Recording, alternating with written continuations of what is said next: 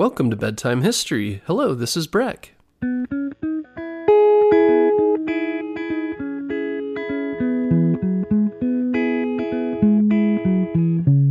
Guess what, parents? Bedtime History is now available on Story Button. Story Button is the easiest way to listen to our show without using screen devices like your phone or a tablet.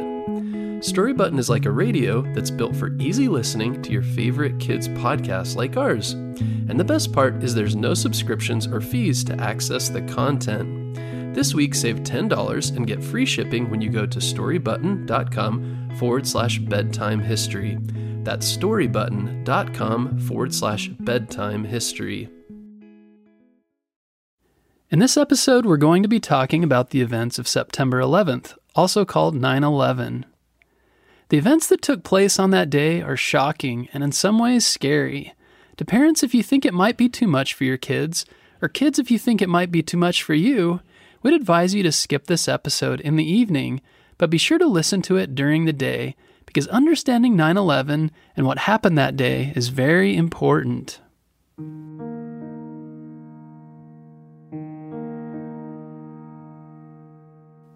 So, this Saturday will be 20 years since the attacks that took place on September 11th, also known as 9 11. We call it 9 11 because 9 represents the ninth month of September, and it happened on the 11th day of September in the year 2001.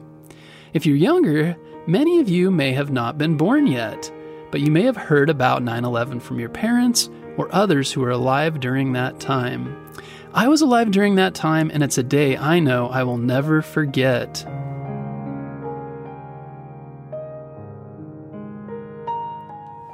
Each year that September 11th or 9 11 comes around, maybe you've wondered why your parents, teachers, the news, and so many people talk about that day.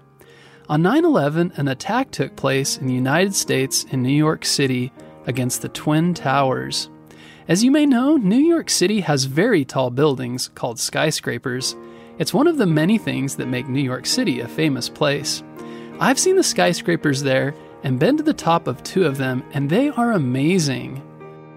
The Twin Towers were two identical looking skyscrapers that for a time were the tallest buildings in the world at 1,776 feet with 110 floors each. On the morning of September 11, 2001, the attack was carried out by a terrorist group called Al Qaeda who was angry at the United States and wanted to do Americans harm. These terrorists had been planning the attack for a while, and their plan was to hijack, which means to take over, two passenger jets and then fly them into the sides of the Twin Towers. Al Qaeda is an Islamic extremist group which means they have strong beliefs attached to their religion and often behave in violent ways to protect and spread their religion. They were led by a man named Osama bin Laden who had been planning the attacks from the country of Afghanistan.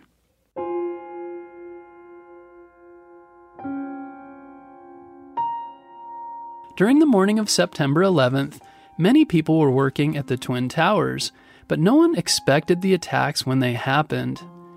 After the planes crashed into the buildings and started fires, firefighters and police rushed to the towers and climbed the stairs to help people get out.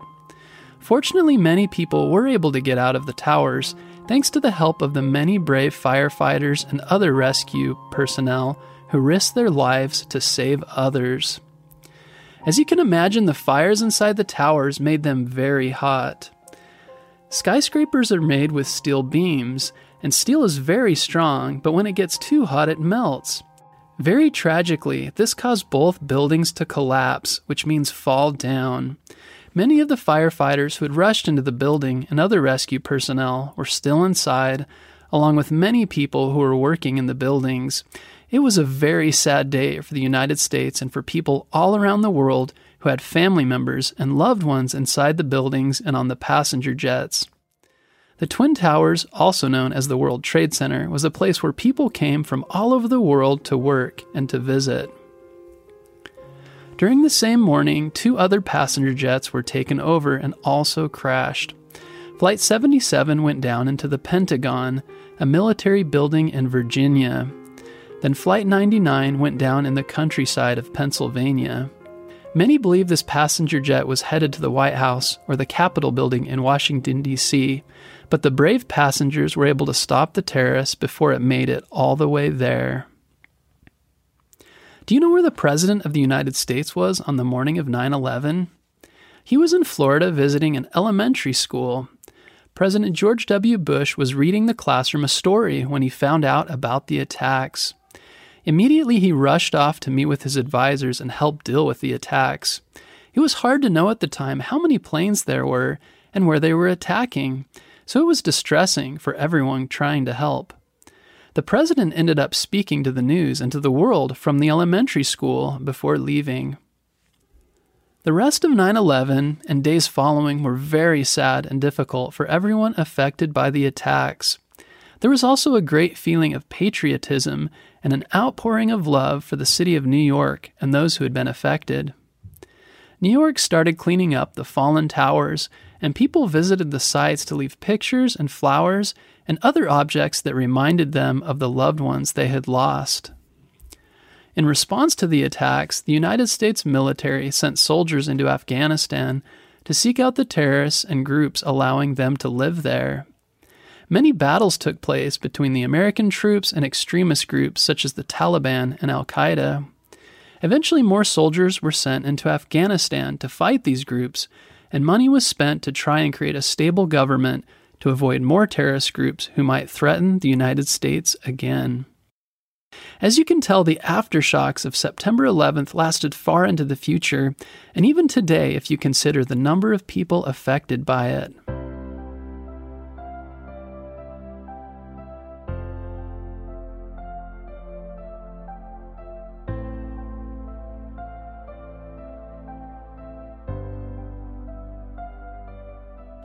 Back in New York City, it took nine months to clean up the fallen trade towers. In their place, they built a memorial to honor those who had died. Two years ago, my wife, daughter, and I had the chance to visit New York City and go to the site where the Twin Towers once stood. Visiting the 9 11 memorial is a very emotional experience. The design of the memorial is two large pools low on the ground where the towers once stood, with waterfalls pouring down into them. The names of those who were lost are inscribed around the pools. There are many green trees, and it's a peaceful place, but also a very sad place. The pools in the ground represent the holes left in the hearts and lives of those who lost loved ones on 9 11. Nearby is a museum worth visiting, and not far from the former towers is a huge new tower called the One World Trade Center. Some people said a new skyscraper shouldn't be built because it might just become the target of another attack but most people wanted to build a new tower to show that even when they're attacked, they will start over, rebuild, and not be intimidated by those who would do them harm. This is what the new One World Trade Center represents the resolve and determination of a city and nation who will continue moving forward even when tragedy strikes.